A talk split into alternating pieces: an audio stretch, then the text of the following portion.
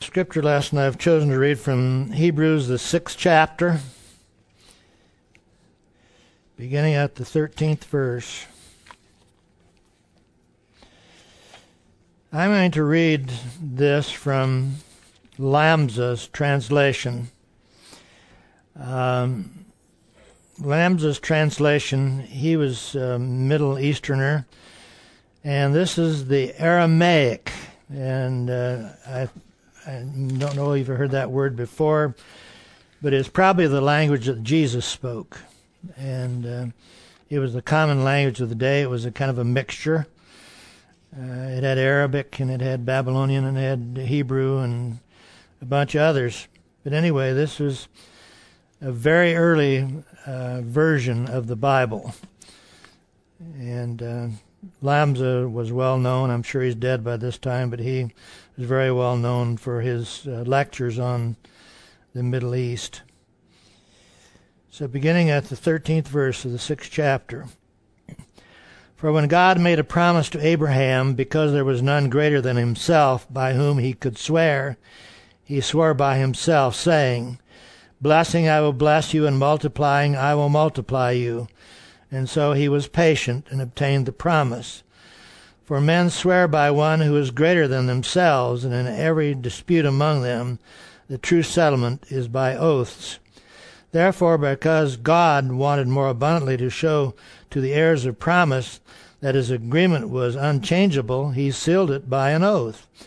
Thus, by the promise and by the oath, both of which are unchangeable, and neither of which could God lie, we find courage to hold fast to the hope that has been promised by him in whom we have taken refuge.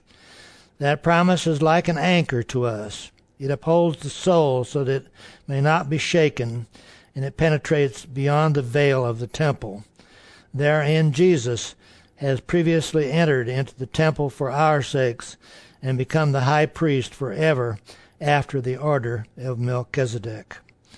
So we've read Hebrews 6, 13 through 20 in Lamsa's translation. It's, it's a peaceful thought uh, to talk about the sure hope that we um, got from this particular passage as a kind of respite from war news and all other kinds of problems that we uh, see in the world. So it's kind of a a word of encouragement and. Uh, and uh, this is still uh, part of the digression from the main theme of this section of Christ, our high priest.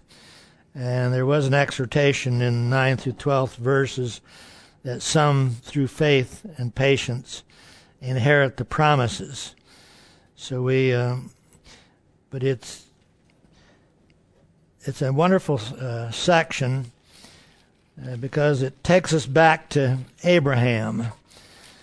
And uh, it's going. In fact, it, the the particular text we read ends with talking about Melchizedek, which is going to be the next topic in the in the seventh chapter. Um, so it talks there in the 13th verse when God made promise to Abraham. And this is what we're saying. It's an exhortation in which we remember Abraham. Uh, when you go back into the book of Genesis, which is the book of beginnings, 11th chapter talks about Terah and his sons and relationship of between the different families. But then when it gets into the 12th chapter, it starts out now the Lord had said to Abraham. So we don't know how long ahead of this it was, but nevertheless, uh, he he speaks to him. This is Yahweh speaking to Abram, saying, "Get thee out of thy country, from thy kindred, from thy father's house, unto a land that I will show you. I will make of you a great nation. I will bless you." Make your name great, and you shall be a blessing. I will bless them that bless you, Curse him that curses you, and you shall all families of the earth be blessed. So this is the beginning of the promises that God made to Abraham. That's why we still talk about him today because none of these promises have ever been fulfilled. Uh, hope uh, is a firmly relying confidence that we have in, in in a promise that has been made to us. In other words, we it's real to us because we're so sure that it's going to happen that that it is very real to us and it's very sure. And uh, we know that Abraham obeyed and he went out. But part of the promise is back in the seventh verse again. Unto thy seed will I give this land, and there's where he built an altar to God. So it involved land and seed. And we have before talked about how this is the gospel to Abraham because the gospel in the New Testament, so called New Testament, talks about the kingdom and Jesus, the land and the seed, the same two subjects are repeated to us as were repeated to Abraham. In fact, Paul in Galatians 3 said that God preached before the gospel unto Abraham. So we know that uh, the promises God made were good news or gospel. and when you get into uh, Genesis and go on from the 12th into the 15th, he he talks about the extent of the land. I got thinking about this in relation to the present conflict over Egypt because the land of promise, according to the 15th chapter of Genesis 18th verse, is from the river of Egypt unto the great river, the river Euphrates. So uh, Egypt is part of the promised land that will ultimately be given to Abraham and his seed. Um, the 17th chapter talks about the sealing of the covenant by uh, the token of circumcision, and so on. And then this was gone on and repeated to Isaac, and it was repeated to Jacob. So the same promises were were given to, to, to both of them, to all of his seed that, that followed. So there were different reasons. I've talked a good many times about it, but I still think it's important. God called him out because of the idolatry of his relatives. He wanted to deal with him on a personal basis, and the only way he could was to call him out. That's the only way he can deal with us, is to call us out. And uh, so we, we have to leave those things too. The thing that I want to talk to especially is how sure our hope is. Uh, and you noticed when we were reading that he said there was nobody greater than God. Usually he said if you're going to if you're going to swear an oath, you do by somebody greater than yourself.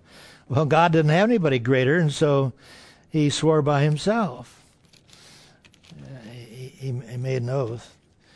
Uh, when we think about oaths, we don't generally uh, we don't generally the most swearing anybody does today is put your hands on the Bible and swear in a court of law that you will tell the truth and the whole truth, nothing but the truth.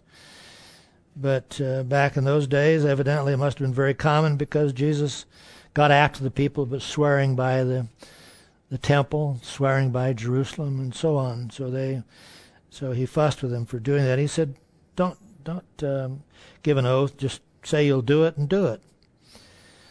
But anyway, God, because there was nobody greater that he could swear by, he, he swore by himself. That's what the 13th verse of our scripture lesson says. When God made promise to Abraham, because he could swear by no greater, he swore by himself. And uh, but this was when you you go into this, you'll find out chronologically that uh, this occurred in the 22nd chapter of Genesis after he had offered Isaac. So this was uh, getting it in the proper time frame. It was after he'd offered offered Isaac, and God, uh, you might say, re- repeated or reaffirmed the, the covenant. So as it goes on here in Hebrews, it said that after he had patiently endured, he obtained the promise. Uh, patient endurance is there. In fact, if you get even dealing with the second coming, you go into the 24th of Matthew. The word endure is used over and over again. It's not how we start, it's how we endure uh, and, and remain true to the end. So he had some ups and downs. In fact, I, I was talking to um, somebody the other day about uh, the fact that Abraham didn't come out a, a full blown faithful man. He had to grow just like we do. He tried to do things his own way. When God said that Sarah was going to have a son, well, I don't believe that. Here's Eliezer, my servant, make him the heir. Then they said, well, here's Hagar, your wife's bondmaid, have child by her. Over and over, he kept trying his own way, and and they just didn't work. In fact, most of the troubles we have today are because of him doing things in his own way. In other words, he gave us Moab and Ammon, the children of Lot. He gave us Ishmael and Esau, the forebears of the modern Arabs. So anyway, he, he kept at it, and finally he got it right that Sarah did have a child. He was the seed of promise. And so as a result, he received the promise. He did not receive what was promised. That, in fact, that, that is not not indicated in our scripture lesson that he received what was promised. It says that he obtained the promise, not what was promised, because he still hasn't received that. In fact, um, Hebrews, the 11th chapter, talks about these all died in faith, not having received the promises. Stephen, in his sermon uh, in the 7th chapter of Acts, said that Abraham didn't receive so much as to set his foot on. And that's not very much land, not, not even enough land to set his foot on.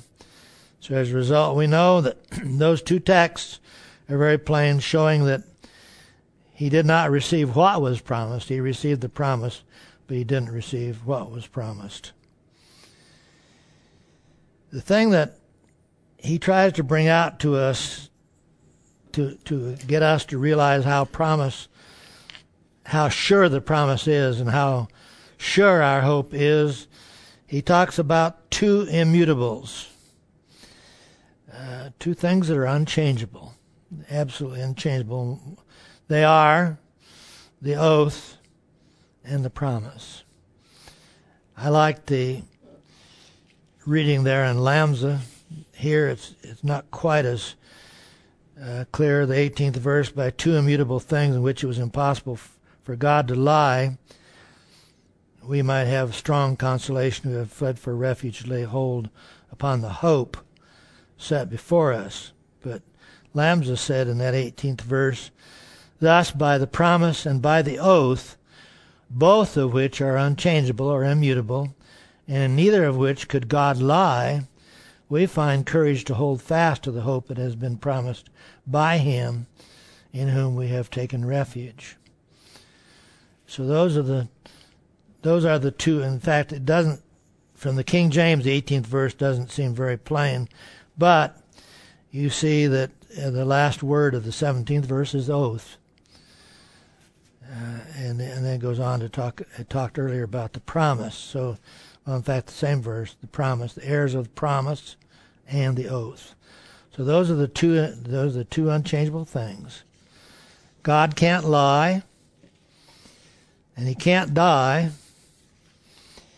So, uh, the hope is sure. In other words, it doesn't make any difference the fact that when I stop and think about it, it rather boggles my mind. Abraham lived about 1900 years before Jesus, and we're living over 2,000 years after Jesus, and yet this this promise has never been fulfilled. And that takes some believing. It takes some faith because uh, we we're not seeing anything. We're just we're just reading about it and taking the witness of the scriptures that this is so. I I admit my, myself that I uh, sometimes get a little bit impatient uh, with the way things are going. But I, as far as the world signs and things of that are concerned, but then when uh, we we get our eyes back on Israel and see what's going on there and see the potential of her greatest enemies arising out of this present problem, the Muslim Brotherhood is not one of uh, the president's men said it's just a, a secular movement, but it's not. It's it's uh, in the extreme Muslim position of wanting Sharia law and all of the things that they have to do with keeping uh, Islam to the very uh, nth degree. But the thing is that he's he uttered, he uttered two different things to Abraham: the promise and the oath, neither one of which are changeable, neither which of which in which God could lie. So it will be fulfilled. Israel uh, never has really come to her glory. The closest she ever came to it was under Solomon. Uh, he had mines, he had fleets, he had um, he built stables in all the different parts of his kingdom, and people from the surrounding nations came to to Jerusalem. And just about like the Queen of Sheba, after she saw his reign, he said, "The half has not been told." In other words, it was greater than she was ever led to believe. So with us, the, the, the, the Christian hope is not for this life only. And by hope, I mean eternal life by resurrection.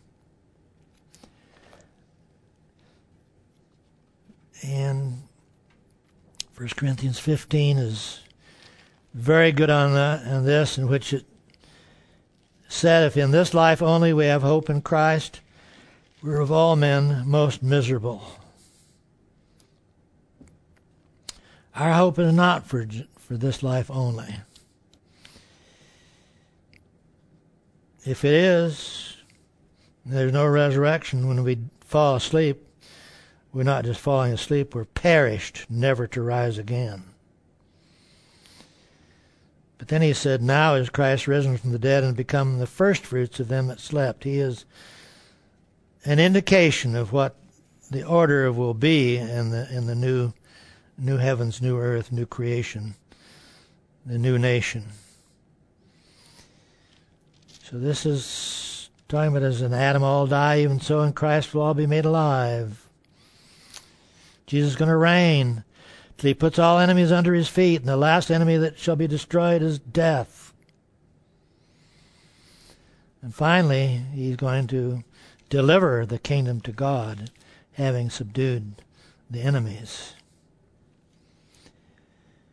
So our hope is in future good. Titus 2:13 looking for that blessed hope, the glorious appearing of the great God and of our Savior Jesus Christ. Paul in his defense in Acts 24:15 he said I have hope in God which they also allow talking about the Jews that there shall be a resurrection of the dead both of the just and unjust. This is something that he was pre- presenting to them and holding forth as a as a, as a his own hope. I have hope as they hope. There will be a resurrection of the dead, both of the just and unjust. Acts two twenty six. This is in the sermon on the day of Pentecost, talking about David. Therefore did my heart rejoice, my tongue was glad, also my flesh shall rest in hope. I used those words on my wife's tombstone rest in hope. It's, uh, I personally, uh, I read the obituaries day by day in the Greenville News. It says so and so went to be with God, or so and so is in the arms of Jesus, and so on and so forth. But I know where my wife is. She's under the ground at the Guthrie Grove Cemetery. I go there. I know she's there.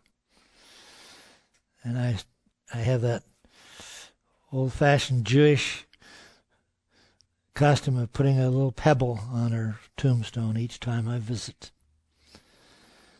And it's, I go there quite a bit. I keep live flowers on her grave, summer and winter. She's resting in hope. And uh, I trust I'll see her again. So that is uh, a blessing to me. 1 Thessalonians 4 13 one through 18 is one of my favorite texts, in which he said, I would not have you to be ignorant, brethren, concerning them which are asleep, that ye sorrow, not as others which have no hope. I think that is that is the difference. I have uh, conducted funerals for many non-members through my in my years in the ministry, and there's a difference when you stand at the grave of a of a saint. It's different than standing at the grave of someone who has never done anything to to serve God or to escape the wrath of the age to come.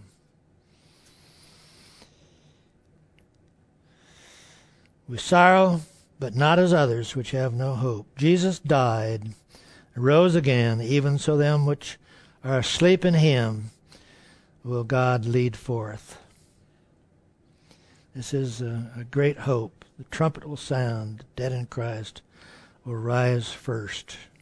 If we should be living, we would be caught up together with them in the clouds to meet the Lord in the atmosphere, and we would ever be with the Lord. it's it's a wonderful hope, and that's what Paul is trying to get across to these people. How sure it is, God can't lie. He's given His oath. He's given His promise. First Peter one three says we're begotten again unto a lively hope by the resurrection of Jesus Christ from the dead. And First John three, beloved, now are we the sons of God. Doth not appear what we shall be. We know when he appears we shall be like him, for we shall see him as he is. Punchline on that is he that has his hope will purify himself even as God is pure.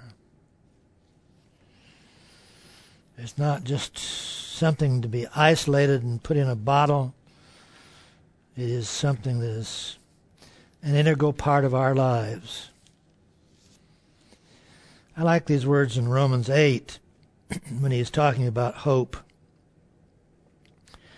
I reckon that the sufferings of this present time are not worthy to be compared with the glory that shall be revealed in us, for the earnest expectation of the creature waits for the manifestation of the sons of God. For the creation, it says creature in King James, but creation was made subject to vanity, not willingly, but by reason of him who hath subjected the same in hope. In other words, when God subjected man to the effects of sin or death, he, he did it in hope. The creation itself also shall be delivered from the bondage of corruption in the glorious liberty of the children of God. For we know that the whole creation groans and travails in pain together till now. Not only they, but ourselves also, which have the first fruits of the Spirit, even we ourselves, groan within ourselves, waiting for the adoption, to wit, the redemption of our body. That's resurrection. We are saved by hope. But hope that is seen is not hope. For what a man seeth, why doth he yet hope for? But if we hope for that we see not, then do we with patience wait for it. We don't have it. We don't have what we're hoping for. It's it's still future, and we're we're, we're waiting for it. The redemption of our body, the, the final adoption into the family of God. These are beautiful words and, and wonderful words about the fact that we haven't missed it. It's still future. And so we're looking forward to it. There are very few things sure in this life. It seems like they still say death and taxes are sure, but I guess there's some people get out of taxes. No way I know of getting out of death, but nevertheless, re- rereading this, God made a promise to Abraham. Because he could swear by no greater, he swore by himself, saying, Surely I will, blessing I will bless thee, multiplying I will multiply thee. And so after he had patiently endured, he obtained the promise. God, willing more abundantly to show to the heirs of promise the unchangeableness of his counsel, confirmed it by an oath that by two immutable things the promise and the oath, it's in which it was impossible for God to lie, we might have a strong consolation who have fled for refuge to lay hold on the hope set before us, which we have as an anchor of the soul. Um, I don't know how people exist who don't have the hope uh, that we have. Um, they say that suicide is becoming one of the leading causes of death, even among young people. People despair. They they don't have any hope. They don't see any way out of what's going on. But we we have uh, this this great hope in God and this great faith and this hope that we have, and it's an anchor to our lives. The word soul there is is life. It's an anchor of our lives. It even goes in to in within the veil into the presence of God, where Jesus has gone to be made a high priest for us ever, forever after the order of Melchizedek. Um, this whole thing is wonderful. I, I I see why our our people through the years have have talked about this so much because it really is the basis uh, of, of our hope and of our lives. It's all that keeps us going, is looking beyond present trials to, to something better. It will be worth it all when we see Jesus. Thank you for your time.